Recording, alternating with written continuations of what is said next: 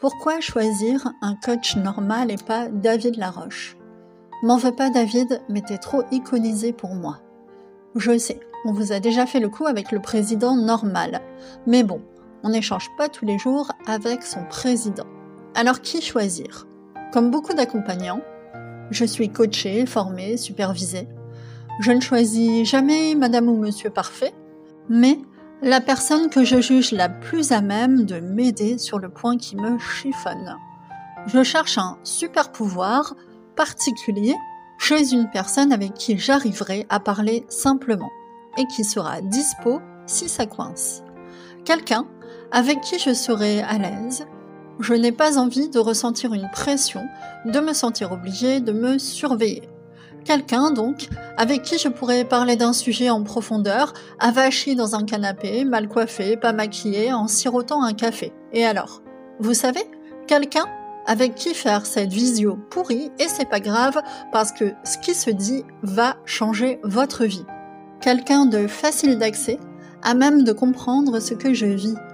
Peut-être quelqu'un avec qui on va rire à des blagues douteuses, quelqu'un qui est passé par mes galères ou qui les a vues, en tout cas directement.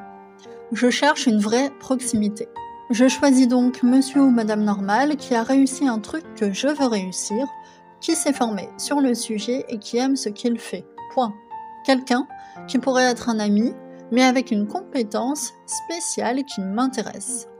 Quelqu'un qui me répondra facilement, spontanément, qui y mettra du cœur. La popularité, le sourire bright, les mensurations, je m'en fous. Si c'est trop parfait, ça aurait même tendance à me crisper.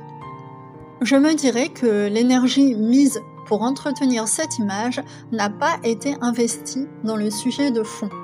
Et jusqu'à maintenant, je n'ai pas regretté mes choix. Alors si un jour je veux devenir une star du coaching, j'appellerai David Laroche ou l'un de ses copains qu'on voit partout. Pour le reste, je choisirai un accompagnant normal. J'achète une compétence, je n'achète pas du marketing. Je vous fais la jeunesse de cette vidéo. En fait, lors d'un échange avec une cliente, je lui ai dit Toi, tu es une vraie personne. Tu n'es pas en plastique. Sérieusement, ces femmes que tu veux accompagner, c'est toi qu'elles ont besoin d'appeler, pas David Laroche. Et vous, comment choisissez-vous vos accompagnants? Bonne journée et à très bientôt sur Une Voix qui porte. Prenez soin de vous.